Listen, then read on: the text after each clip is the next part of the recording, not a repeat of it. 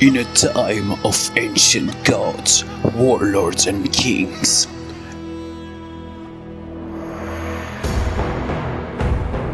a land in turmoil cried out for a hero. She was Sena, a mighty princess forged in the heat of battle. The power, the passion, the danger. Her courage will change the world. Γεια σας και καλώς ήρθατε σε άλλο ένα επεισόδιο «Μένουν τα λάμα στο Θιβέτ». Είναι το podcast του Γιώργου, της Λίνας και της Μαριαλένας και κάθε εβδομάδα συζητάμε ένα θέμα που μας ενδιαφέρει. Θα μας ακούσετε να συζητάμε πραγματικά για το οτιδήποτε. Αν σας αρέσει η παρέα μας, ακολουθήστε μας σε Spotify, Google και Apple Podcasts, αλλά και στο YouTube. Μπορείτε να μας βρείτε και στα social media, πληκτρολογώντας Λάμα κάτω παύλα Θιβέτ. You thought it was over? You thought wrong, bitch. Happy llama, mad llama, extremely depressed llama, crazy llama, baby llama, big fat lazy llama. It's me, bitch. Να είμαστε πάλι εδώ. Γεια σας, καλώς Λιωμένο ήρθατε. παγωτό. Όχι, γιατί... όχι, όχι, πολύ, καμία σχέση.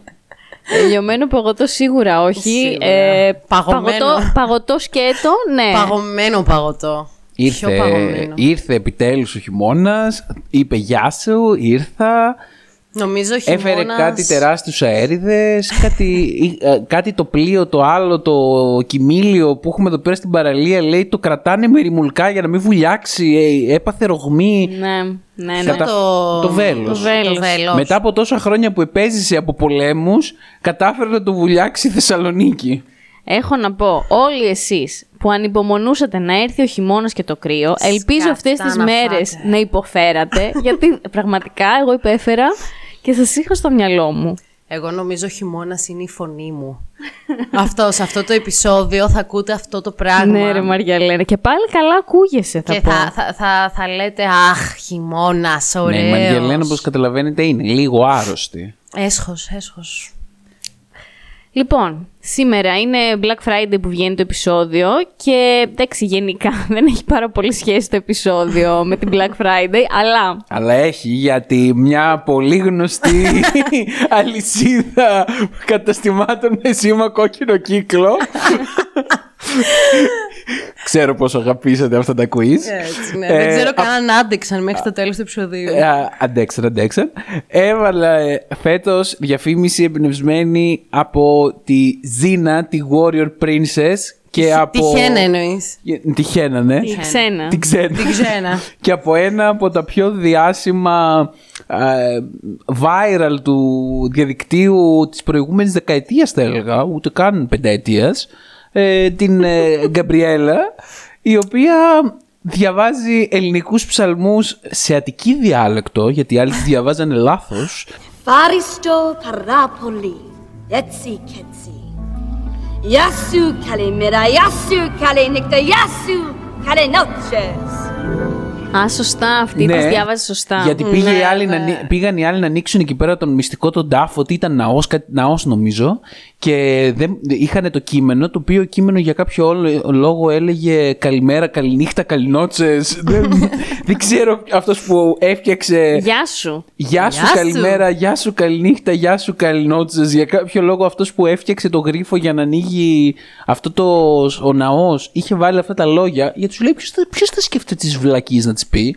Ήταν, είναι σαν αυτά, τα, σαν αυτά τα password που βάζεις, τα οποία είναι τόσο άκυρα που δεν πρόκειται να τα σκεφτεί ούτε ο hacker και αυτός που το διάβαζε για να διαρρήξει το ναό το διάβαζε με λάθος διάλεκτο, δεν το διάβαζε με σωστή προφορά. Επειδή ήταν άσχετος. Ήταν άσχετος, δεν ήξερε ελληνικά. Αυτό. Και ήρθε η Γκαμπριέλα με τα ελληνικά κατευθείαν βγαλμένα από τον Μπαμπινιώτη. Γεια σου ρε Γκαμπριέλα. Γεια σου! Γεια σου. Γεια σου! Γεια σου, ρε, Γεια Λίνα. σου, καλημέρα! Γεια σου! Ε, Ρε παιδιά, εγώ χρόνια το είχα απορία. Τώρα αυτή η μεγάλη σειρά είχε ένα budget, είχε ηθοποιούς, είχε πάρει και κάποια Δεν βραβεία. υπήρχε Google Translate Δεν τότε. μπορούσαν να βρουν έναν Έλληνα να τους πει δύο Σε ολόκληρη κουβέντες. Αμερική που είναι γεμάτη. Ένα, ένα κράνα κάνεις, πέτυχες Έλληνα. Δηλαδή. Αυτό. Και άντε το καλημέρα, άντε γεια σου καλημέρα, γεια σου καληνύχτα, που είναι έτσι κι αλλιώς βλακίες, εντάξει. το καληνότσες. Γιατί, από πού προέκυψε; Ε, γιατί Ως Να λέγε καλό ως μεσημέρι. γνωστό- ως γνωστόν, όλοι, όλες οι γλώσσες πηγάζουν από την ελληνική. Α, έτσι. Ε, μην ναι. ξεχνάς. Και γενικώ εμείς διδάξαμε τον πολιτισμό, ας μην τα ξαναλέμε. Ναι, μη, επειδή τα έχουμε πει πάρα πολλές φορές, η Γκαμπριέλα απέδειξε σε όλους ε, την ε, πολυπολιτισμικότητα της ελληνικής γλώσσας και τέλος πάντων ε, η γνωστή αλυσίδα με κόκκινο κύκλο εμπνεύστηκε από αυτό και έβαλε μια Γκαμπριέλα η οποία λέει κάτι «Γεια σου καλλινότσες προσφορές», ξέρω εγώ τι λέει, Που ε, να σχολιάσουμε λίγο ότι είναι αποτυχημένο πλήρως. πανάκυρο το θέμα αυτό με τον Black Friday. Δεν συνδέεται σε καμία περίπτωση. Φαντάζομαι γενικά. στο marketing τμήμα τους, πες Μαργιαλένα και στη γνώμη σου, φαντάζομαι στο marketing τμήμα τους να επικρατεί ένας πανικός φάση. Παιδιά, παιδιά δεν έχουμε θέμα. Παιδιά δεν έχουμε Το θέμα. αφήσαμε τελευταία Το στιγμή αφήσαμε πάλι. τελευταία στιγμή. Κάτι μου θυμίζει παρεπιπτόντως αυτό. Εμάς να δεις. Ε, ναι, και πετάχτηκε ένας εξυπναδούρικος εκεί πέρα και είπε: Αν να βάλουμε την Γκαμπριέλα. Α, και βρήκανε παιδιά την τέλεια σωσία της Γκαμπριέλα όμως. Ε, ήταν αρκετά καλή, όχι τέλεια σωσία, αλλά Δεν αρκετά είναι τόσο καλή. καλή σαν της σωσία της Ρούλας στο Κωνσταντίνου και Ελένη. Μπράβο, Μπράβο, είσαι έκανε η την τύχη καλύτερη. σου. Και μπράβο, έκανε την τύχη σου.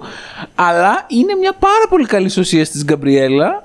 Ε, της έμοιαζε πάρα πολύ. Εντάξει, είδα τα η κοπέλα. Για Οκ. πες Μαριαλένα, τι έχεις Εγώ να πεις; ήθελα να πω ότι γενικά πέρα τώρα από το συγκεκριμένο εκο... φέτος λίγο το Black Friday δε- δε- δεν καλά όλοι. Πέρα από το συγκεκριμένο που τώρα θα το αναλύσουμε και μας έδωσε και το ερέθισμα για το σημερινό επεισόδιο γενικά ε, δεν το νιώσατε λίγο αυτό το ε, τη- μια τρέλα φέτος με το Black Friday αυθα, αυθαδίασαν δηλαδή όλα τα commercial που είδα ήταν λίγο το ένα χειρότερο από το άλλο; Ε, πέρυσι νομίζω ότι ήταν ε, χειρότερα. Ενώ ότι είχαν κάνει πολύ μεγαλύτερη προσπάθεια.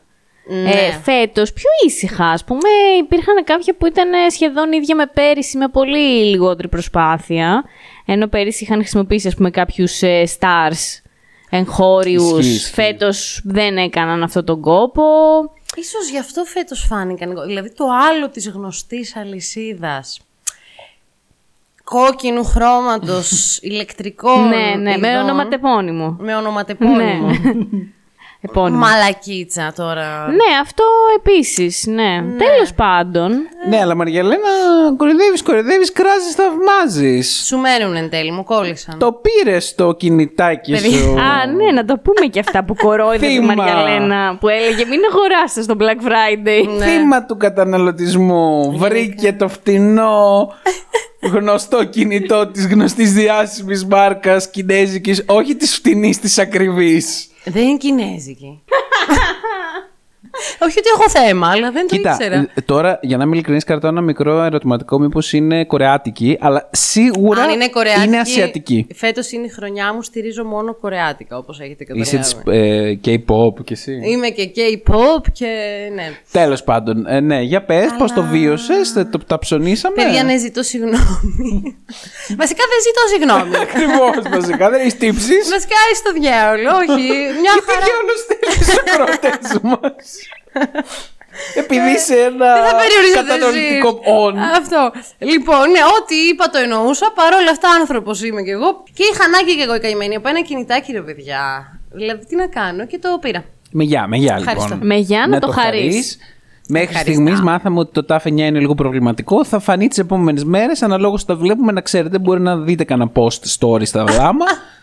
Μας στέλνει κατά καιρούς διάφορα Μαριαλένα. Γενικά επιτυχημένα. λέγαμε ότι θα πρέπει να κάνουμε screenshot τα μηνύματα που στέλνω. Δεν έκαμε το. Πρέπει να κάνουμε Αρχίστε συλλογή. να το κάνετε. Ήδη έχουμε αργήσει. Έχουν χαθεί διαμαντάκια όμως. Ποτέ δεν είναι αργά. Θυμάμαι ένα όρος Κρήτη. Το όρος Κρήτη. που Όρος κρατεί. Κρήτη, ό,τι να είναι. Πολλά, πολλά, ήταν πολλά. Με Τώρα- αφορμή τώρα όμως αυτό το, το διαφημιστικό της γνωστής εταιρείας με σήμα Με κόκκινο κύκλο, κύκλο, ναι, ναι, ναι. Ε, αποφασίσαμε να κάνουμε μια αναφορά λίγο στη Ζήνα, ρε παιδιά. Γιατί εσείς όλοι, η Gen Z και οι. τέλος πάντων, μιας ηλικίας που δεν ασχοληθήκατε ίσως ποτέ με Ζήνα Warrior Princess, θα λέτε τώρα τι είναι αυτή που βγαίνει με την περγαμηνή και λέει Γεια σου, καλημέρα, γεια σου, καληνότσες. Μπορεί να το έχουν ξεθάψει από καναλούμπε, να το έχουν ακούσει σαν reference κάποιοι. Ναι, όλο και κάπου μπορεί να το έχουν πετύχει. Το Luben το έβαζε, όντως. Αλλά εμείς τώρα θα σας τα μάθουμε όλα. Όλα θα θα μάθετε. σας μιλήσουμε αναλυτικά για τη Ζήνα The Warrior Princess. Ιστορία θα μάθετε σήμερα. Γιατί είναι, όλο πηγάζουν από την κανονική ιστορία, να ξέρετε. Θα πούμε και για τον Ηρακλή δύο κουβέντες. Ε, Προσωπικά πούμε. θα πω Δεν ότι γίνεται να μην πούμε. πρώτα είχε βγει ο Ηρακλής, μην νομίζετε κανένα εξάμεινο νωρίτερα. Πω την αλήθεια, ποτέ δεν μου άρεσε τόσο πολύ ο Ηρακλής. Ούτε εμένα. Ε, δηλαδή, Ε, γενικά νομίζω ότι η Ζήνα κέρδισε τις εντυπώσεις μέσα σε αυτά τα χρόνια. Η Ζήνα ήταν ανώτερη. Ναι, Ναι, παιδιά. ξεκάθαρα. Απίστευτα ανώτερη. Ο Ηρακλής ήταν απίστευτα βαρετός. Δεν ξέρω. Βαρετός, ρε παιδί μου. Βαρετός. Ναι. Ήταν, είχε εκεί και τον Ιόλα, ο ξενέρωτος επίσης. Οι ιστορίες τους ήταν λίγο. μ, Ο οποίος είχε βάψει το μαλλί ξανθού. Δεν ξέρω τι ήταν αυτό το πράγμα. Βαμμένο το είχε. Δεν ξέρω, παιδιά. Εγώ δεν πίστευα ότι αυτό ήταν αληθινό. Λες και είχε μπει στη χλωρίνη ήταν ο Ιόλαος τώρα. Τέλος Ήταν πάντων. λίγο νέο καημένο. Εντάξει, και η Γκαμπριέλα παίζει να το βάφε. Καλά, Ε, ναι, εντάξει. εντάξει τώρα, ναι, οκ. Τέλος πάντων. Ναι. Τέλος πάντων, δεν θα πολύ αναλύσουμε. Το 1995 ξεκίνησαν αυτές οι σειρές. Έτσι δικαιολογείται το γεγονός ότι ε, τουλάχιστον εγώ το αισθάνομαι και νομίζω κι εσείς ότι είναι λες και παίζαν πάντα. Δηλαδή, σαν να παίζει πάντα στην τηλεόραση. Σαν Σε τα όλη, τύπα μας, σε όλη μας τη ζωή. Ε, ρε παιδί μου, δεν μπορώ να θυμηθώ μια original στιγμή ότι α, κάποια στιγμή τώρα από εδώ και πέρα ε, έβαλε η τηλεόραση τη Ζήνα. Ε, ναι, παρόλα αυτά δεν παίζει πάρα πολλά χρόνια σε επανάληψη. Ενώ δεν είναι η Κωνσταντινού και Ελένης, ας πούμε. Δεν είναι τόσο, αλλά Όχι. είναι. Τις έχει τις επαναλήψεις. Έχει επαναλήψεις Παίζει πολλές. ακόμα. Δεν νομίζω ότι παίζει πια. Ακόμη δυστυχώς όχι, Όχι, αλλά ρε το έχω παιδιά. πετύχει κατά καιρούς. Υπήρξε στο Star για κάποια χρόνια δηλαδή. Έπαιζε, όχι. Έπαιζε, απλά εγώ δεν το είδα ποτέ πολύ οργανωμένα. Έβλεπα τελείως τυχαία επεισόδια όπως τα άβαζε τα μεσημέρια Σαββατοκύριακου, αν θυμάμαι καλά. Ε; Πω πω, Σωστά, παιδιά, ναι, ναι. εγώ είχα προλάβει τη Ζήνα να παίζει βράδυ ε, στο Star, νύχτα. Βράδυ; Όχι, Ναι, ναι, ναι. Είχε γίνει μεσημέρι. Φάση Grand Premiere. Ε, ναι, έπαιζε βράδυ. Όταν ήμουν εγώ παιδάκι δηλαδή, φαντάζομαι κοντά στο 95 τώρα. Το Star πότε να ξεκίνησε να το δείχνει, μπορεί το 97, το 98. Έτσι κι αλλιώς η Ζήνα ε, έπαιζε μέχρι το 2001. Μιλάμε για ε, εκεί, Ολυμπιακούς αγώνες, ρε παιδιά. Η Ζήνα ήταν με τους Ολυμπιακούς. Δεν θα μπορούσε να μην Πώς είναι. αλλιώς να εξάλλου. μην είναι. Ε, Παρεμπιπτόντως, εδώ να βάλουμε μια παρένθεση, δεν αναφερόμαστε στη Ζήνα Κουτσελίνη. Α, τα φιλιά μας στη Ζήνα. παρόλα Φαντάζομαι αυτά. ότι το έχουν καταλάβει όλοι. Δεν Εντάξει. ξέρω γιατί υπάρχει Γιατί- αυτή. Ούτε στην Πέγκη Ζήνα αναφερόμαστε. Και σε αυτή τα φιλιά μας Σε αυτά αγαπάμε τα φιλιά μας, Peggy την Ζήνα. Πέγκη Ζήνα την αγαπάμε. Για όλους τους υπόλοιπου Α, εμένα δεν μ' αρέσει δεν καθόλου. ασχολιόμαστε καθόλου. Όχι τα καθόλου. τραγούδια. Η Πέγγι σαν προσωπικός. Α, δεν την Ποια είναι η ξέρω κιόλας. προσωπικότητα μωρέ της Πέγκη Ζήνα. Είναι Της αλάνη η Πέγκης Πέγγι Ζήνα. Καρά, να σου πω ποια είναι η προσωπικότητα. Και στην Πέγγι καρά τα φιλιά μας. Λοιπόν. Ε, πήγε πολύ μακριά η βαλίτσα. Λοιπόν, ας επικεντρωθούμε στη Ζήνα, γιατί ο Ερακλής δεν μας άρεσε στην τελική. Όχου. Ε, τέλος πάντων μπήκε εκεί, βγήκε σε κάποια επεισόδια, την ήξερε τη Ζήνα, ήταν είχαν μια φιλία. Α πάει στην ευχή του Θεού, Ηρακλής.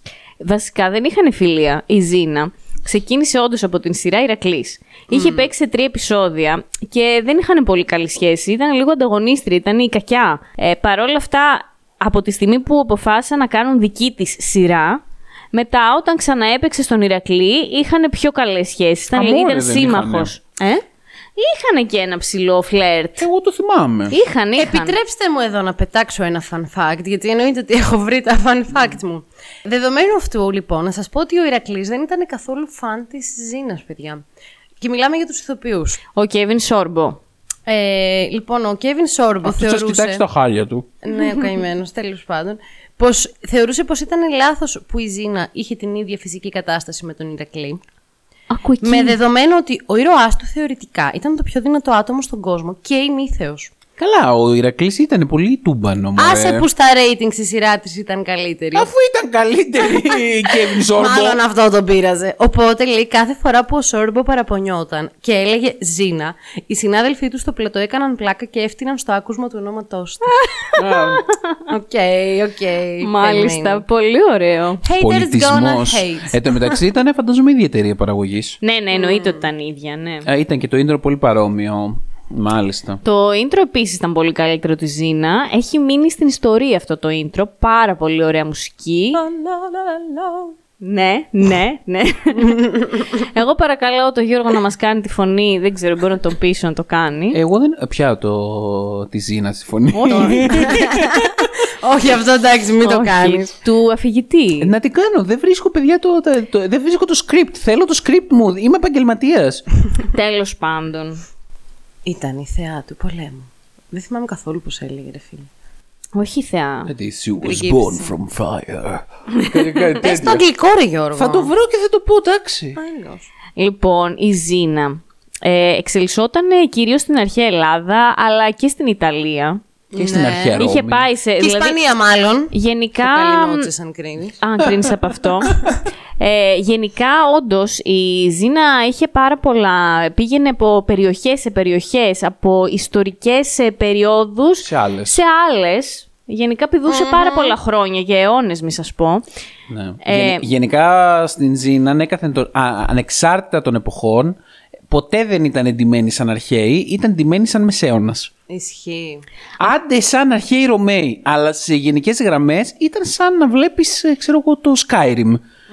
Ναι, δεν είχε καθόλου από αρχαία Ελλάδα ε, και πιστεύω ότι πάρα πολλές γενιές, κυρίως Θα νόμιζαν Αμερικανών. ότι έτσι ήταν στην αρχαία Ελλάδα. Ναι, θα είχαν πολύ Ναι. λανθασμένη Τον εγκέφαλο. Θα εντύπωση. βγαίνει ο τύπος με το I have the arrow at the knee. Ε, μάλιστα, λέει, χρησιμοποίησαν πέρα από ελληνικούς και ρωμαϊκούς μύθους, ε, χρησιμοποίησαν και μυθολογίες άλλων αρχαίων πολιτισμών, όπως της Κίνας και της Ινδίας. Αν να λέμε πάλι καλά που η Γκαμπριέλα δεν είπε και κινέζικα. Πάρα πολύ μεγάλη απήχηση, έχει μείνει στην ιστορία όπως είπαμε ήδη. Έχει κάπως ε, εξελιχθεί η Ζήνα και σε σύμβολο για την παγκόσμια λεσβιακή κοινότητα, γιατί ήταν και μια πάρα πολύ δυναμική γυναίκα, πάρα πολύ ικανή. Υπήρχε και αυτό το, δεν θα πω ακριβώς ρομάντζο με την Υπήρχε- Γαβριέλα. Υπήρχε με την Γαβριέλα το ρομάντζο. Ναι, δεν ήταν ακριβώς. Υπήρχε μια βαθιά φιλία. Βαθιά η οποία, ήταν η φιλία. Βαθιά η Η οποία όμως εν τέλει εξελίχθηκε, ρε παιδί μου. Υπήρχε, ήταν κάπως σαν αδελφές ψυχές. Θα το πω έτσι. Ναι, Εντάξει. ναι. Πάντως, εγώ εδώ πέρα διαβάζω ότι τα λεσβιακά υπονοούμενα που υπήρχαν Ναι, δεν ναι. άρεσαν καθόλου στα στελέχη της Universal. Α, Εκείνοι δεν το κάνανε. Ε, όχι. Δεν Ε, ξέρω. καλά, άλλο οι σεναριογράφοι. Και Και μεταξύ άλλο τα τους... στελέχη. Λέει, όπως τέλος πάντων γνωρίζουμε όλοι, υπήρχαν σαφή ερωτικά υπονοούμενα και αυτό είχε ως αποτέλεσμα, όπως είπε και η Λίνα, να γίνουν σύμβολο της γκέι κοινότητας.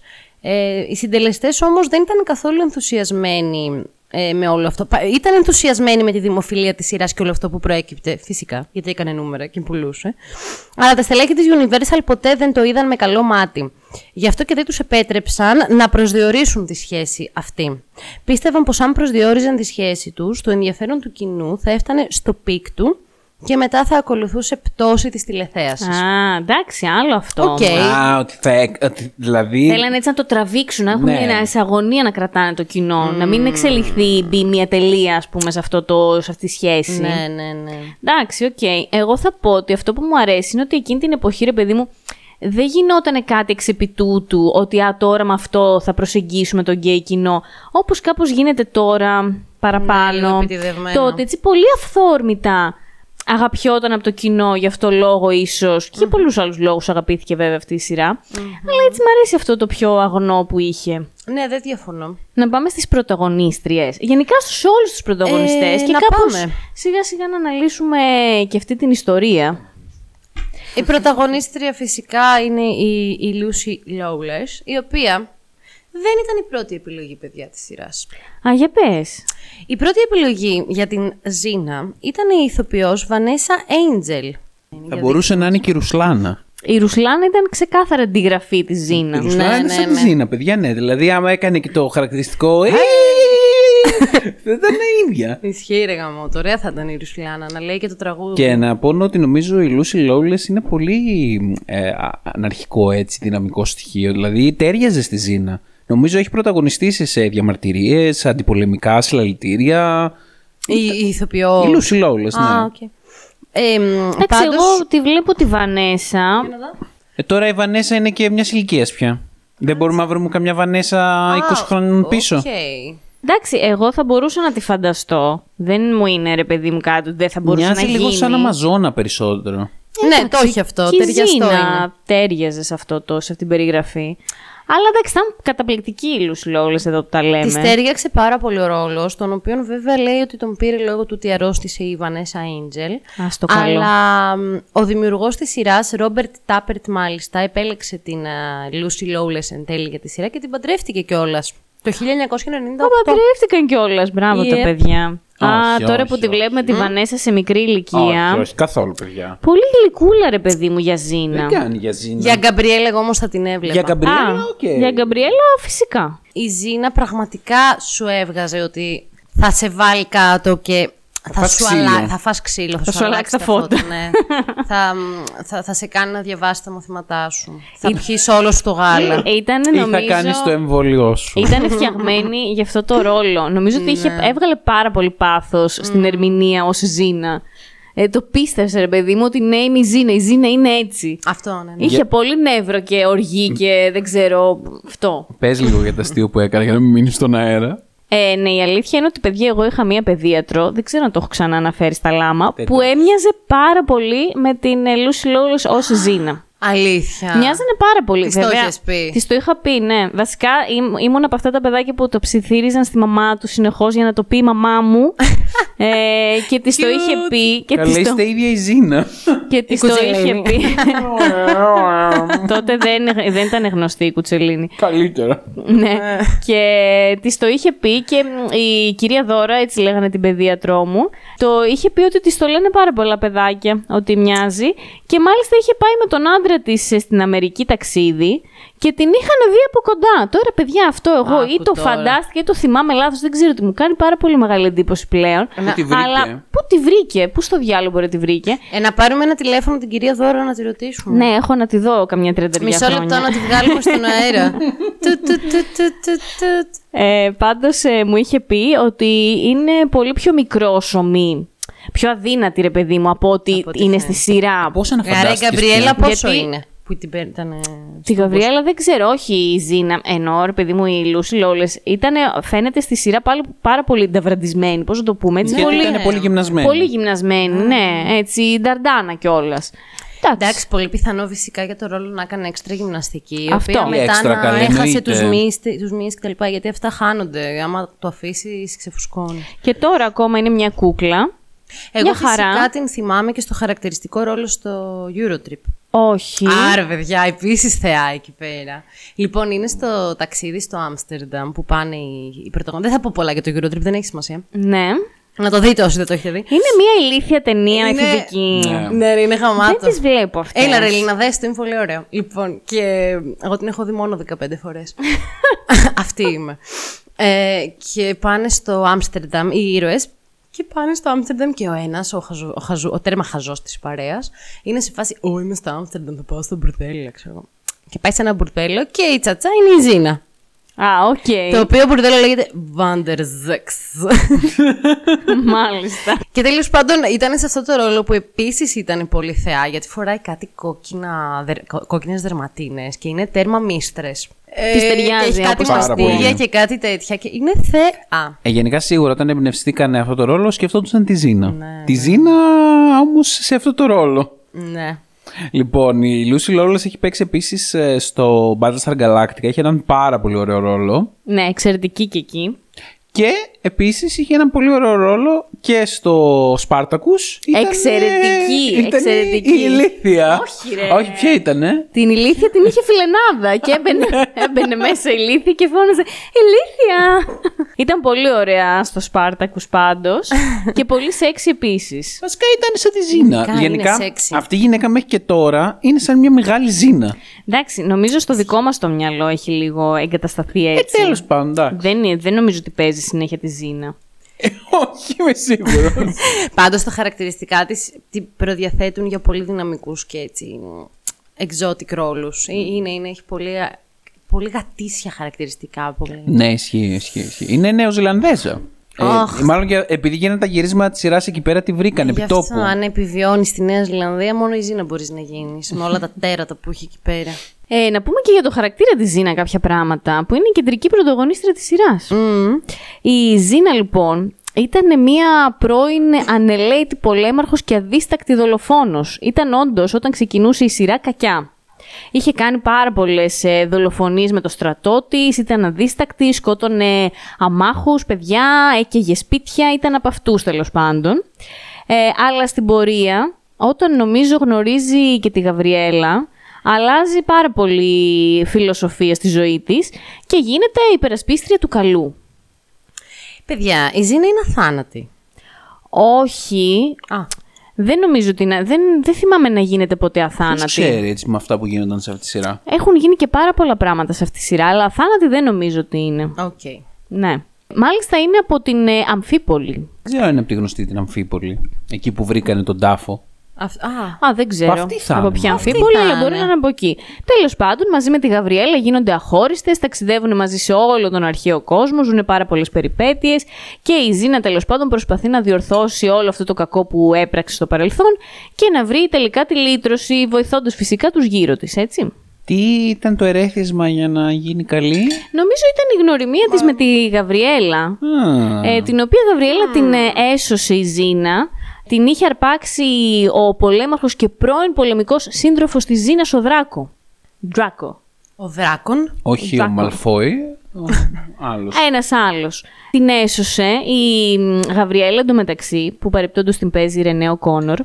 Ήταν ένα πάρα πολύ αθώο κορίτσι, μια πολύ αθώα καρδιά, έτσι, γεμάτη καλοσύνη, που έβλεπε πάντα το καλό στους άλλους. Είχε έτσι πάρα πολύ θετικά και καλοσυνά τα συναισθήματα. Ε, και νομίζω ότι επηρέασε μ, με πάρα πολύ θετικό τρόπο τη Ζήνα. Αγαπήθηκαν και πάρα πολύ σαν φίλες, βοήθησαν πολύ μία την άλλη, εντάξει πέρασαν και απίστευτες περιπέτειες. Διαπυρός και σιδήρου πέρασαν αυτές οι δύο γυναίκες. Και κολάσους. Και από την κόλαση πέρασαν. Να τα λέμε και αυτά. Και η Γαβριέλα ήταν μια μαχητική βάρδος, λέει. Καλά, η Γαβριέλα στην αρχή ήταν αυτό που σας λέω έτσι, το αθώο κοριτσάκι, αυτό το ξανθό, το μαλάκι, το μακρύ, το, το καλοσυνάτο. Στην πορεία γίνεται πολύ πιο δυναμική. Κόβει και το μαλλί, Ναι, αρχίζει ναι. και ρίχνει και ξύλο και γίνονται έτσι πολύ αχτύπητο δίδυμο. Είναι ερωτευμένος και μαζί της ο. Ιω... Ιολαός. Ερωτευμένος ήταν ο Τζόξερ. Α, ο μαζί Τζόξερ, της. μωρέ. Ναι, ναι, ναι. Ο μπράβο. Τζόξερ ήταν αυτός ο Βλακούλης. Ναι. Λέει ήταν ένας νεαρός Αθηναίος, ο οποίος επιθυμούσε διακαώς να αποδείξει το πολεμικό του σθένος. Αλλά ήταν πολύ νουμπάς. Ήταν κρυφά ερωτευμένος με τη Γαβριέλα και τέλος πάντων ήταν ο κα- ο καλύτερος τους φίλος. Εμφανίζεται Ναι, σε μπράβο. πάρα πολλά επεισόδια. Τους μπλέκει σε πολλές περιπέτειες, προσπαθεί να τους βοηθήσει, είναι και γκαφατζή. Εγώ προσωπικά τον βαριόμουν αρκετά τον Τζόξερ. Εχ, ναι, λίγο μεχ. Ναι, δηλαδή πάντα έλεγα, Όχι τώρα πάλι βλακία Πάλι θα ο κάνει. Τζόξερ». Πάλι, ναι.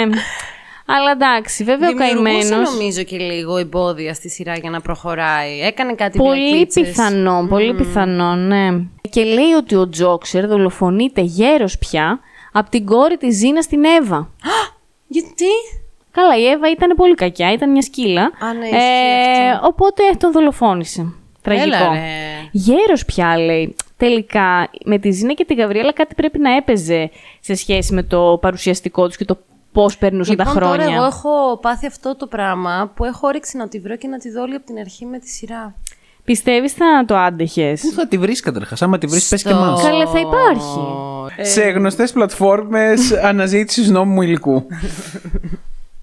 Λοιπόν, εγώ αυτό που ήθελα να πω που διάβασα και στεναχωρήθηκα πάρα πολύ που δεν συνέβη. Υπήρχε στο σενάριο η συμφωνία, η οποία τελικά δεν έγινε ποτέ, να συναντηθούν η Ζήνα με τη Wonder Woman.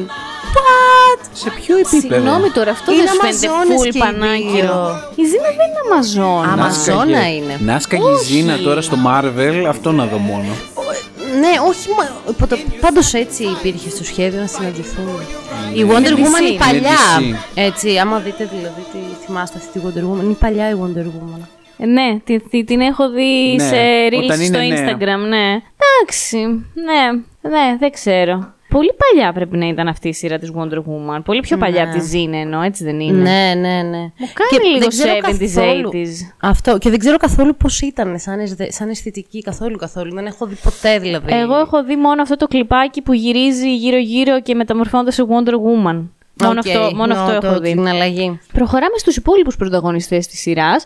Έπαιζε φυσικά ο Άρης, ο, ο θεός Αχ, του πολέμου. Πολύ μου άρεσε. ο Τον Άρης. κομμενάκι, ναι. Ήταν Ο Άρης ωραίος. έπαιζε και στον Ηρακλή. Ναι, ναι, το είχε Ο- δει πρώτο. όλοι, όλοι οι θεοί ήταν οι ίδιοι και στις δύο σειρές. Παίζαν οι Λογικό, να ίδιοι. υπάρχει μια συνέπεια. Με τον Άρη υπήρχε πολύ τσιριπιπί με τη Ζήνα Υπήρχε φλερτ έντονο και έρωτας και δεν ξέρω πώς είχαν κάνει και κάνα πάθος. παιδί μαζί. Λοιπόν, επίσης παίζει η θεά Αφροδίτη, Α, ναι, βέβαια. ο Αυτόλικος, ο βασιλιάς των κλεφτών, που ήταν ένας τύπος επίσης λίγο νουμπάς, νομίζω όχι τόσο όσο ο Τζόξερ, και επίσης πρέπει να έπαιζε ένα φλερτ με τη Ζήνα. Τι γίνεται η Ζήνα πια; Γενικά η Ζήνα ήταν Μπράβο, ερωτική πολύ. Ήταν πολύ ερωτική. Εντάξει, ναι, το βγάζει. Ναι. Και πάμε τώρα σε ένα πολύ σημαντικό άτομο, την Καλιστό, που ήταν θεά επίσης. Η Καλιστό ήταν η βασική ανταγωνίστρια της Ζήνα. Η ιστορία της έχει ως εξής. Ήταν μεγάλωσε σε ένα, ως μικρό κορίτσι σε ένα χωριό της Κύρας και σε πολύ μικρή ηλικία είδε τους γονείς της να καίγονται ζωντανοί από τη Ζήνα και το στρατό της. Είχε το λόγο της και καλιστό που είχε τα Ε, νεύρα της. Καταρχάς, όταν ήμασταν μικρά, είχαμε απίστευτο κόλλημα με τη Ζήνα και με όλα τις τα πολεμικά τα διάφορα. Είχαμε και σπαθί η Ζήνα και σάκραν πετούσαμε, δεν ξέρω τι βρίσκαμε. Δεν Κανα- γύρναγε, αλλά δεν πειράζει. Δεν γίναγε, αλλά δεν πειράζει. Κάνα ξυλαράκι θα πετούσαμε, κανένα φρίσμπι, δεν ξέρω τι πετούσαμε. Με την παράλληλη αρχή, φαντάζομαι. εννοείται, εννοείται. Ε, τα λατρεύαμε όλα αυτά τα αντικείμενα της Ζήνα. Εγώ θα ήθελα, μου ήρθε τώρα αυτή η ιδέα και μου άρεσε και μπράβο μου μόνη μου όλο, να σας διαβάσω γράφοντας στο ίντερνετ αυτή τη στιγμή 2023 α, fun facts για τη σειρά Ζήνα, τους τίτλους α, του, του ναι. ε, βγάζει στην αρχή το Wikipedia Ζήνα η πριγκίπισσα του πολέμου. Λίγο πιο κάτω α, του βάει σε ένα ωραίο άρθρο η Ζήνα ήταν ένα δυναμικό γυναικείο και λεσβιακό είδωλο. Κάτι μου λέει θα χαλάσει αυτή η ωραία Συνεχίζει με σειρά. τον Ιησού από τη Ναζαρέτ, 7 συναρπαστικά fun facts για τη ζωή του. Μήπως είχε εμφανιστεί η Ζήνα στον ίσο από τη Ναζαρέτ; Όχι, γιατί είχε πάει Και πολύ καταλήγει μακριά. με τη Ζήνα Κουτσελίνη και το σχόλιο της για την κόντρα Λιάγκα Ουγγρέζου. Μάλιστα. Κοίτα, πολύ ενδιαφέρον. Το τέταρτο το περίμενα. Τον Ιησού από την Ναζαρέτ; δεν ξέρω τώρα. Εγώ σου λέω πως σε κανένα επεισόδιο η Ζήνα είχε βρει και τον Ιησού. Γιατί είχε κάνει πάρα πολλά η Μαζί με Ζήνα. τη Wonder Woman. Χωρίς τη Wonder Woman, γιατί Εγώ αυτή θα βγήκε το ήθελα. εκτός. Εγώ αυτό το crossover θα ήθελα. Wonder Woman Με Jesus. Εγώ θα πλήρωνα για να το δω αυτό, αμά του Θεό. Αν με, μας αν με ακούτε, Και Skybit και ο Άρης λέει και έχει αποτελειωθεί. Δεν υπάρχει καμία συνέπεια. αν με ακούτε εκεί στα στούντιο της Marvel, της Universal, δεν ξέρω πλέον ποιος τα γυρνάει όλα αυτά. Να συνεχίσω εγώ για την Καλλιστώ. Ναι, ναι, ναι. βεβαίως. Η Καλλιστώ λοιπόν κατά τη διάρκεια της σειράς έγινε αθάνατη. Και στη συνέχεια λέει τρώγοντας αμβροσία έγινε θεά μέχρι που τελικά η Ζήνα τη σκότωσε στο τέλος του τρίτου κύκλου της σειράς. Εγώ νομίζω ότι συνεχώς εμφανιζόταν γενικότερα, δεν πρέπει να πέθανε ποτέ τελειωτικά τελειωτικά. Αργότερα εμφανίστηκε σαν πνεύμα Α, οκ. στη Ζήνα, ε, την καταδίωκε. Ε, το πνεύμα της βασανιζόταν στην κόλαση. Αχ ρε συ την καημένη την Καλλιστώ, τι τράβηξε. Ναι, ρε, εσύ, γενικά εντάξει, ήταν πολύ κακιά. Ενώ ε, ήταν προφανώς αγνοί οι σκοποί της. Ενώ, οκ, ξεκίνησε για μια δίκαιη εκδίκηση, θεωρώ. Εγώ θυμάμαι ότι ήταν πολύ hot η Καλλιστώ. Ήταν και πολύ όμορφη γυναίκα, βέβαια, έτσι και ξανθιά, πολύ ωραίο σώμα. Εμένα, οριακά, εκείνη την εποχή μου άρεσε πιο πολύ από τη Ζήνα. Ναι, ναι. Ναι, ήταν πολύ ωραία, αλλά πολύ κακιά. Επίσης, θυμάμαι μία σκηνή που τη σκοτώνει η Ζήνα. Δεν ξέρω αν ήταν ε, ο τελικός της θάνατος ή κάποιος ενδιάμεσος, που την είχε ρουφήξει κινούμενη άμμος. Αχ, το θυμάμαι κι εγώ αυτό. Το θυμάσαι. Και με είχε στιγματίσει γιατί Ναι. έλεγα πάντα Θεέ μου, λες να με ρουφήξει και εμένα. Και εγώ το ίδιο σκεφτόμουν, Ναι, ρε. και Φοβόμουν πολύ την πάρα κινούμενη πολύ. άμμο. Αυτό τι βρίσκατε μόνο την κινούμενη άμμο στην Ελλάδα, τρελές; Στους Στην παραλία. Ναι, σε μια παραλία. Στην Καβάλα. Στην. Ε, ε, Πώς το λένε το νησί. Τέλος αυτό; πάντων. Στη Λίμνο που έχει έρημο. Ναι, ναι, ναι. Πάντως, παιδιά, συνειδητοποιώ τώρα που χαζεύω τις φωτογραφίες στο Google και τις βλέπω έτσι με τις στολές τους, πόσο σεξ είναι και πόσο γαλούχησαν μάλλον την ερωτική φαντασίωση των αγοριών της ηλικίας μας, της γενιάς μας. Α, λες. Ναι, θεωρώ ότι ήταν πολύ στα must. Ε, λι- λίγο και με τον Δημήτρη, τον δικό μου δηλαδή, τον Δημήτρη που το έχω συζητήσει. Που το βλέπανε τότε τα Το αγοράκια. βλέπανε τα αγόρια, Και εγώ το εννοείται. έβλεπα, ναι. Ήταν, το έβλεπα και την υπόθεση Και μου το έχει όμως. πει ρε παιδί μου ότι. ο- Γιώργο μου, εσύ Το έβλεπα για την Άσε μας. υπόθεση. Λέει να φύγει λίγο να, το πει, να πει την αλήθεια και ξανάρχεσαι. Τέλος πάντων, ε, μου είπε ρε παιδί μου ότι όντως την είχαν πάρα πολύ και τη συζητούσαν μεταξύ τους τη Ζήνα. Και το φαντάζομαι. Μα και εγώ τώρα που τη βλέπω λέω wow. Μα ακόμα και το intro ήταν λίγο σεξι σε κάποια Καταρχάς, σημεία. ε, τη δείχνει να ντύνεται με κατάλληλο zoom στα επίμαχα σημεία. Μ, ναι, γενικότερα. Εντάξει, μωρέ, και το ράμπο, όταν δίνεται ο ράμπο και βάζετε. δες- Δίνεται στα επίμαχα σημεία. Τι; Ο Ράμπο έτσι όπως είναι σαν σκυρόδεμα. Τι να σου πω τώρα, τι είναι ερωτικό ενδιαφέρον προκαλεί, δεν Τώρα καταλαβαίνω. αλλά είπατε οκ. Ράμπο. Sorry να κάνω μια μικρή άκρη παρένθεση, αλλά έχει πολύ πλάκα. Δεν θέλω να κφύγει πάρα πολύ, γιατί η συζήτηση έχει μια πολύ τέλεια σειρά. Μην χαλάς το επίπεδο. Παρακαλώ, δεν θα... λίγο θα ξεφύγω, αλλά στο Ράμπο έχει. Είμαστε τις προάλλες στο σπίτι και βάζω, κάνω ζάπινγκ και πετυχαίνει ο Ράμπο. Και είναι η σκηνή που τρέχει στην παραλία και εκπε- κάνει το training. Και τρέχει, τρέχει με τον προπονητή του στην παραλία και είναι εδώ αδερφός του Δημήτρη, ρε. Και κοιτάει και κοιτάει και λέει, Α, Baywatch. και πατάμε με τον Δημήτρη κάτι γέλια, γιατί δεν είχε ιδέα τι είναι. Δεν, δεν τα είχε Αλήθεια. δικάρει και του λέμε, Τι Baywatch, ρε Μιχάλη, Ράμπο είναι; Που επιστρέφουμε στους υπόλοιπους πρωταγωνιστές, θα συνεχίσω εγώ. Ναι. Ε, μία πολύ σημαντική συμπροταγωνίστρια ήταν η Άλτη, η Σαμάνα τους Σκότους. Δεν ξέρω αν τη θυμάστε. Είχε μία μορφή που με ανατρίχιαζε πάρα πολύ. Ήταν, λέει, μία πανίσχυρη μάγισσα, η οποία επηρέαζε τη Ζήνα κατά τη διάρκεια των σκοτεινών της χρόνων, δίνοντάς της την υπόσχεση ότι αν ακολουθούσε τα σατανικά της σχέδια, θα την έκανε καταστροφέα των εθνών. Γιατί να το θέλει τώρα αυτό η Ζήνα δεν ξέρω. Έλατε. Όταν προφανώς ήταν κακιά ακόμα η Ζήνα. Η Ζήνα τελικά σκότωσε την Άλτη, αλλά το πνεύμα της συνέχιζε να αποτελεί απειλή για τη Ζήνα τόσο σε αυτή τη ζωή όσο και στις επόμενες ζωές της. Λοιπόν, η Ζήνα είχε πολλές ζωές. Ε, είχε άρα. Αυτό ήταν το θέμα. Ότι είχε μετεμψυχώσει και τέτοια. Ήταν σαν δεν γάτα. ξέρω. Κάτι τέτοιο, δεν ξέρω. Αλλά θυμάμαι, ρε παιδί μου, να, ότι ήταν κάτι. Εγώ την είχα στο μυαλό μου, σαν η Μύθεη, ας πούμε. Τύπου Ηρακλής. Δεν ήταν η Δεν Μύθεη, ήταν. παρότι είχε έτσι πολλές ε, ίσως ε, τέτοιες. Αφού είχε λίγο αμαζον... χαρακτηριστικά. Δεν είχε λίγο αμαζονική φύση. Οι Αμαζόνε δεν ήταν λίγο ημίθες. Παιδιά, λέει ότι δεν ήταν Αμαζόνα η Ζήνα. Είχε σχέση με τις Αμαζόνες, αλλά δεν ήταν ποτέ Αμαζόνα. Ε, δε, το, θε- είναι πολύ περιπλοκή υπόθεση. Δεν μπορώ να την παρακολουθήσω. Έπαιζε επίσης ο Βυργίλιος, παιδιά. Ο Βυργίλιος ήταν ο γιος του Τζόξερ. Και έγραφε ποίηματα και ήταν επίσης ερωτευμένος με τη Γαβριέλα. Έλα, Παναγιά μου. Υπήρχε ποιητής Βυργίλιος Ρωμαίος πάντω όντω. Πάντως για τον Άρη. Ναι. Δεν το αναλύσαμε αρκετά. Τι να αναλύσουμε, για πες. Οι σκοποί του στη σειρά ποιοι ήταν; Εγώ απλά τον θυμάμαι να πηγαινοέρχεται σε επεισόδια και να κάνει χάλια και ανάκατα τα πράγματα. ο Άρης στη Ζήνα και στον Ηρακλή ήταν το alter ego του Λόκι. Α, ναι, ήταν ο- σκανταλιάρης. Ξεκάθαρα. Ε, ναι, ήταν ψιλοκακό Λάθος χαρακτήρας. ρόλος αν με ρωτάτε, γιατί ο Άρης δεν είχε τέτοιο ρόλο στην ελληνική μυθολογία, αλλά ok, okay, who cares τώρα. Ναι. Καλά. Γιατί όλα τα άλλα ήταν σωστά τώρα εσύ και σε πείραξε ο Άρης. Ακριβώς αυτό. Όχι, Πραγματικά. θέλω να υπερασπίζω με την ιστορία μου ναι. και μυθολογία μου τέλος πάντων. Μετά πάμε, παιδιά, στην Ελπίδα. Η οποία ήταν ένας καταπληκτικός χαρακτήρας, αν θέλει την Ου, άποψή Δεν τη μου. θυμάμαι. Για κάτσε. Θα τη θυμηθείς πολύ καλά, θα σου πω αμέσως. Η Ελπίδα ήταν η κόρη της Γαβριέλας. Α, η κόρη της Γαβριέλας. Την οποία η Γαβριέλα την είχε κάνει ύστερα από τη γονιμοποίησή της με τον σατανικό θεό Ντέιχακ. Ο Ντέιχακ ήταν ουσιαστικά ο διάβολος. Δεν έχει πολλές διαφορές. Ήταν τελείως ο σατανάς, ρε παιδί μου, αυτό το πράγμα. Είχαν μπλέξει σε κάποια φάση η Γαβριέλα και η Ζήνα με αυτόν τον θεό και την άφησε έγκυο. Η Ελπίδα, όταν ενηλικιώθηκε, ήταν ακριβώς ίδια με τη Γαβριέλα. Δεν είχαν καμία διαφορά, Δεν ήταν σαν αλλάξαν κλώνοι. ηθοποιό. Τώρα ποιος βρίσκει, ποιος κάνει casting να βρει άλλους ηθοποιούς, μια χαρά είναι. Όχι ρε παιδιά, είχε σημασία αυτό για την εξέλιξη της ιστορίας, γιατί η Ελπίδα σε κάποια φάση κατάφερε και πήρε τη θέση της Γαβριέλας και τα είχε κάνει όλα μπάχαλο. Α, Ναι. Βέβαια, πολύ πριν από Εγώ αυτό. το θυμάμαι αυτό σαν περιστατικό. Η Ελπίδα λέει από τη στιγμή που γεννήθηκε είχε τηλεπαθητικές ικανότητες και άρχισε να σκοτώνει αμέσως. Ήταν Γενικά- ένα αυδέλιγμα. Οι κόρε των α, και των διονών χάλια. Ναι, ναι, υπήρχαν προβλήματα. Υπήρχαν εδώ, ναι.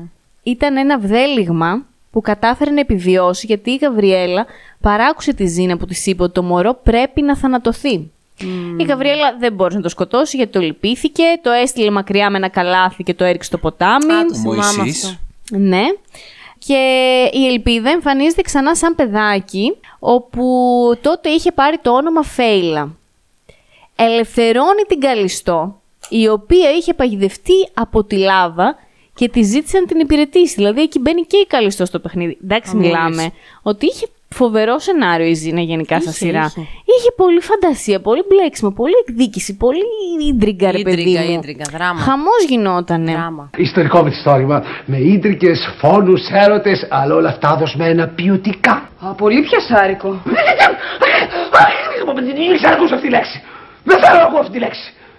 Και όλα οικογενειακά ένα φόσκολο εγώ θα βλέπω εδώ.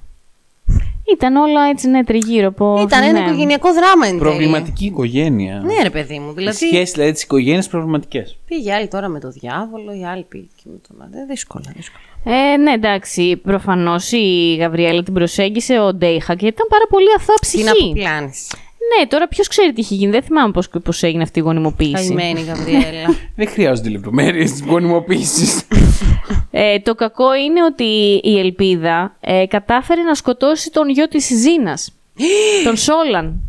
Πλάκα μου κάνεις. Ναι, ήταν βέβαια ένας γιος που δεν είχε πάρα πολύ σημασία για την εξέλιξη της Γι' ιστορίας. αυτό τον σκότωσαν, Μάλλον γι' να αυτό μην τον έχουμε σκότωσαν. τσαμπακά στην. ε, ναι, τον ε, Σόλαν τον είχε κάνει η Ζήνα ε, στα πολύ πιο νεανικά της χρόνια όταν ήταν κακιά με εκείνον τον πολέμαρχο που συνεργάζονταν τότε παλιά και τον οποίον τον μεγάλωσε ένας κένταυρος και η Ζήνα δεν τον, εί- τον είδε σε κανένα δύο επεισόδια, αυτός δεν Ήταν ήξερε... κακός ο γιος της. Όχι, δεν ήταν κακός, απλά δεν είχαν σχέσεις. Αδιάφορος. Δεν είχαν σχέσεις καθόλου και αυτός δεν ήξερε καν ότι η Ζήνα είναι η μητέρα του. Οκ. Παρ' όλα αυτά, εντάξει, αυτή η μητέρα ήταν. Ε, οργίστηκε πάρα πολύ όταν η Ελπίδα σκότωσε την- το παιδί της, τον Ε, γιο βέβαια. της. Το έριξε το φταίξιμο όλο στην Γαβριέλα Α, και τσακώθηκαν πάρα πολύ εκεί πέρα. Αλλά γυρνώντας στην Ελπίδα, να πούμε ότι ξαναεμφανίζεται στην πορεία της ιστορίας όταν πια είναι ενήλικη. Α, η- η οποία να πούμε ότι αναπτυσσόταν με ταχύτατου ρυθμούς. Δηλαδή, μέσα σε μερικά χρόνια έγινε ενήλικη, κανονικά. οκ. Θα Δεν- ξαναβρήκε η Ζήνα με την ε, Γαβριέλα. Νομίζω ότι για κάποια χρόνια ήταν πολύ μαλωμένες. Δεν μιλούσαν. Δεν, τη συγχω... δεν μπορούσαν να τη συγχωρήσει. Και Ναι. μάλιστα εκείνη την εποχή η Ζήνα ε, προσπαθούσε να τη σκοτώσει κιόλας για εκδίκηση για το γιο της. Α, ορίστε. αυτά είναι. Απαναγιά μου. Όχι σαν την Blair Waldorf και τη Σερίνα Βαντερβούτσεν. Που για δύο μέρες μαλώνουν. Ε, όχι, τι ήταν αυτό, ήταν τσακωμός. Αυτό ήταν φλωριά. Εδώ μιλάμε τσακωμή. να προσπαθεί και να τη σκοτώσει κιόλας. Μα να σκοτώσει την α, Κανονικά Γκαμπριέλα. για σκότωμα ήταν αυτές οι δύο στο μεταξύ, όντως, τέλος πάντων. Η Ελπίδα λοιπόν όταν εμφανίζεται ενήλικη και ολόιδια με τη Κρίμα Γαβριέλα. το όνομα, ωραίο όνομα όμως. Κρίμα, κρίμα. Την, την Ελπίδα. Ναι. Ναι, της έδωσε η Γαβριέλα προφανώς ένα ωραίο όνομα. Την έλεγε Hope. Δεν πήγε καλά η ελπίδα. Δεν πήγε καλά. Πέθανε η η ελπίδα, ναι. Εμφανίζεται λοιπόν με στόχο να ανοίξει την πύλη και να φέρει στον κόσμο τον πατέρα της στον σατανικό θεό Ντέιχακ. Καλά, αυτός δεν μπορούσε να έρθει να ανοίξει. Ε, μια εντάξει πύλη. τώρα, Αφού είπαμε. τους σατανικούς θεούς τους παγιδεύουμε στην κόλαση, ρε Μαριαλένα. Σεξ Μάκηση. πώς έκανε με την Γκαμπριέλα. Σωστή παράδειγμα. Ίσως η πύλη επε- επέτρεπε να περάσει μόνο ένα μέρος του Μόνο το Ντέιχακ. Μόριο; Μήπως η Γαβριέλα είχε πάει σε άλλη διάσταση που βρέθηκε με τον Ντέιχα και τώρα ποιος ξέρει τι είχε γίνει. Γιατί γίνονταν διάφορα τρελά σε αυτή τη σειρά, όπως είπαμε. Είχε πολύ φαντασία. Μήπως την παρέσυρε για να μπει στην άλλη διάσταση και στην άλλη διάσταση έγινε η πράξη για να με σκοπό να είχε σχέδιο Ντέιχακ για να θέσει τα θεμέλια να απελευθερωθεί. Το ζήτημα ποιο είναι, παιδιά; Καλό, το ακούω.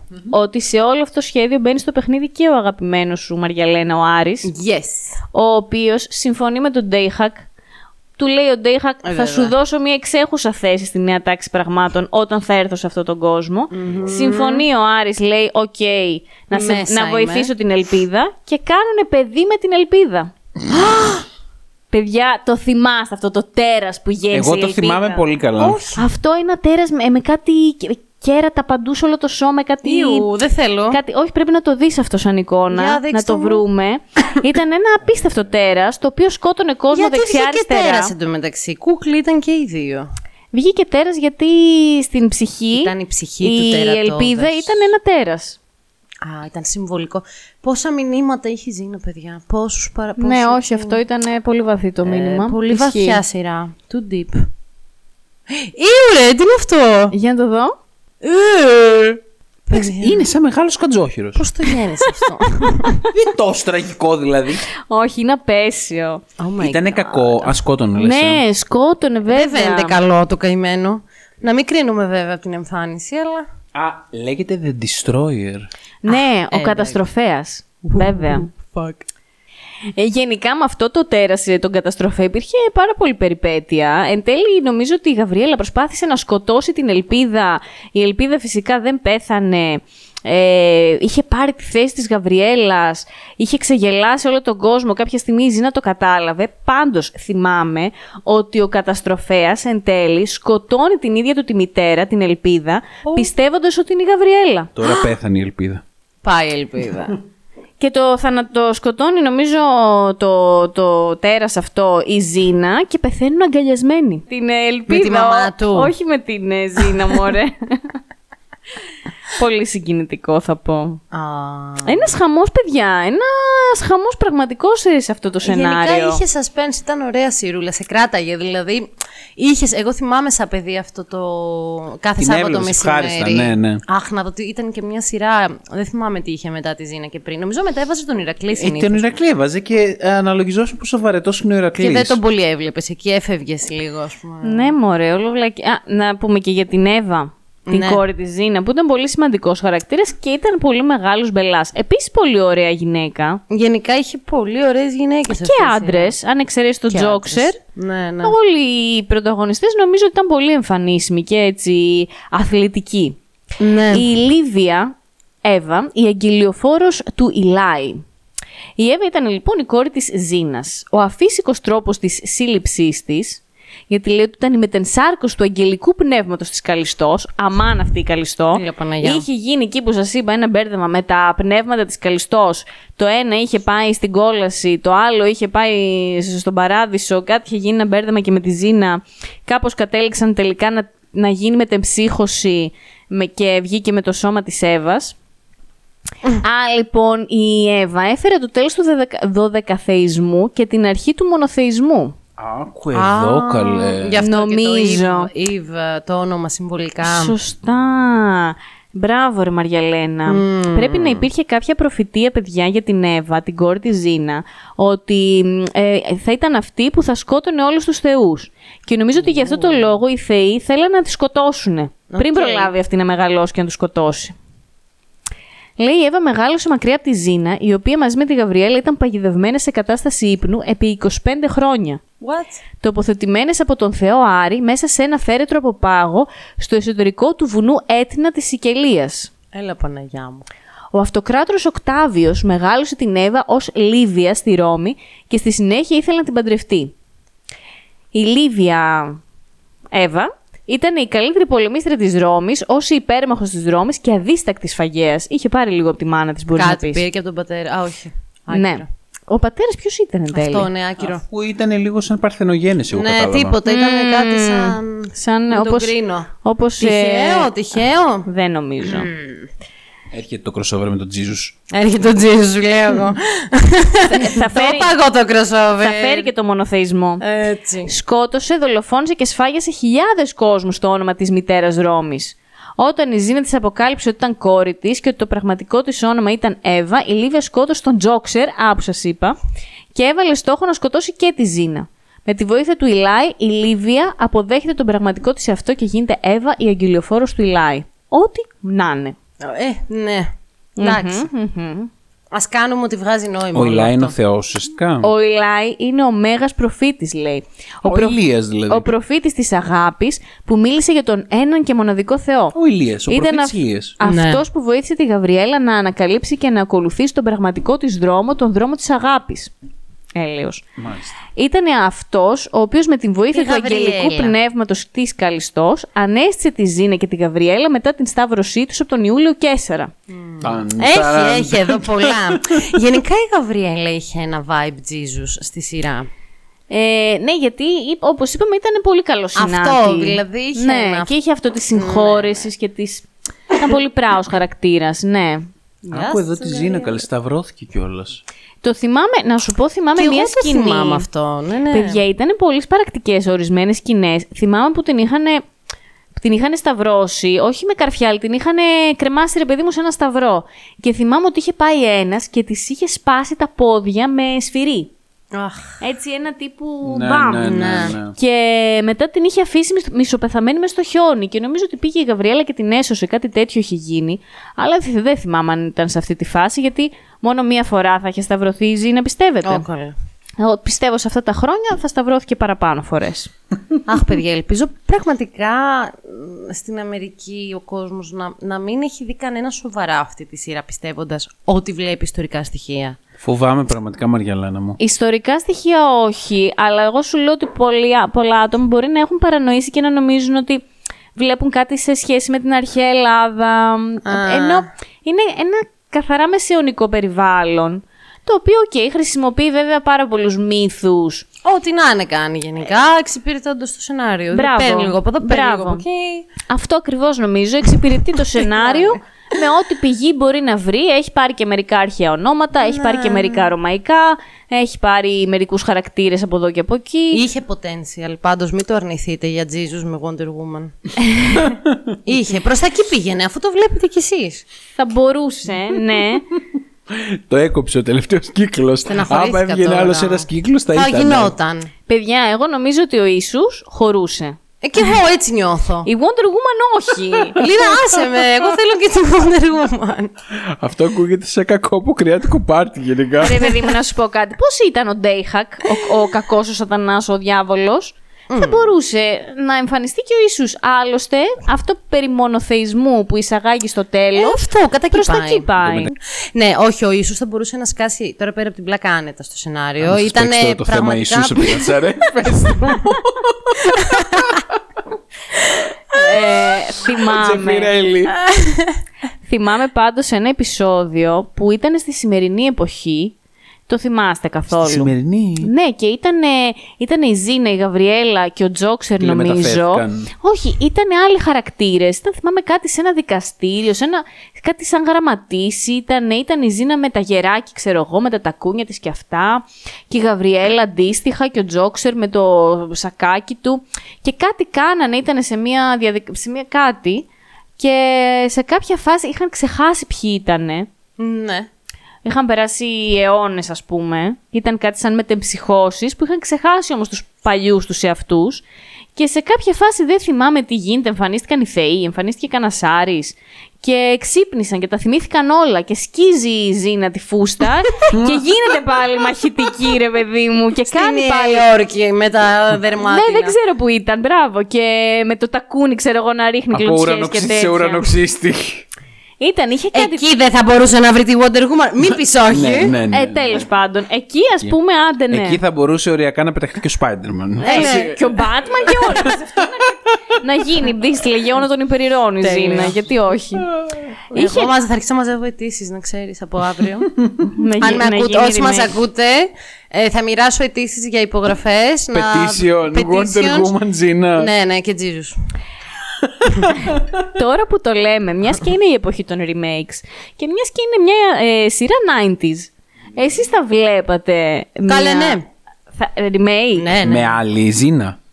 Ε, με άλλη Ε, ρε, τώρα εσύ, με τώρα άλλη, Δεν αναγκαστικά. γίνεται, με άλλους. Και θέλω να. Με ποια άραγε. Hm. Δεν ξέρω, θέλει πολύ σκέψη. Πολύ αυτό. σκέψη Θα θέλει έβλεπα. αυτό. Θα έβλεπα. Γιατί Εντάξει, δύσκολα εγώ- να βρεις καλύτερη ζήνα. Πιστεύω ότι θα ήταν πολύ δύσκολο να είναι κάτι πετυχημένο.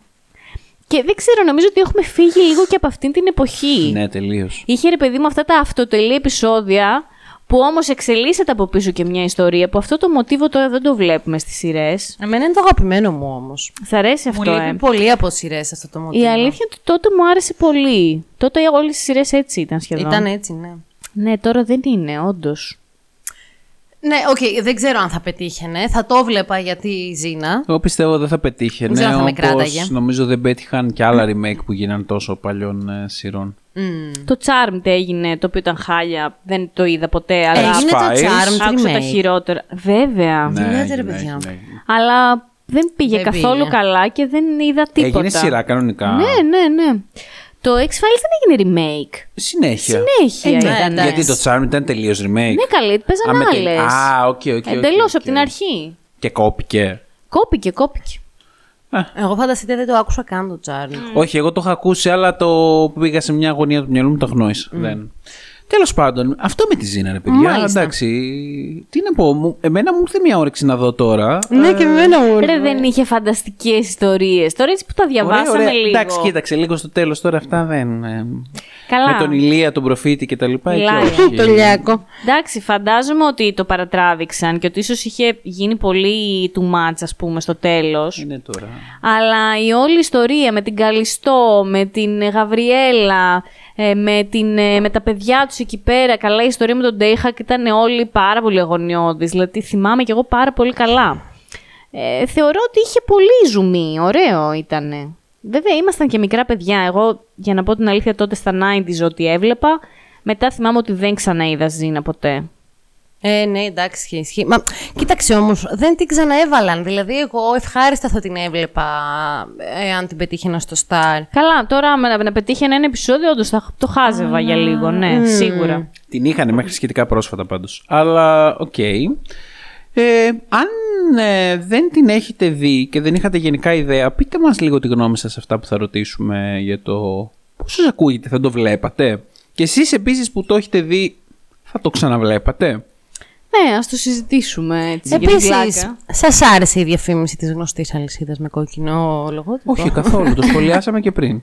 Όχι, θα ρωτήσουμε τους. Οι fans να, οι fans. Α, οι fans θα μας πούνε. Ναι, ναι, να το ρωτήσουμε και αυτό. Αλλά... ε, Λοιπόν, αυτά παιδιά για τη Ζήνα και τον Ηρακλή και τους υπόλοιπους φίλους τους και τα παιδιά τους και τα βδελίγματά τους και τους Destroyer. Τα εγγόνια τους και τα. Ε, ελπίζουμε να σας άρεσε αυτό το επεισόδιο. Μέχρι το επόμενο λάμα που μένει στο Θιβέτ και τα επόμενα λάμα που μένουν στο Θιβέτ.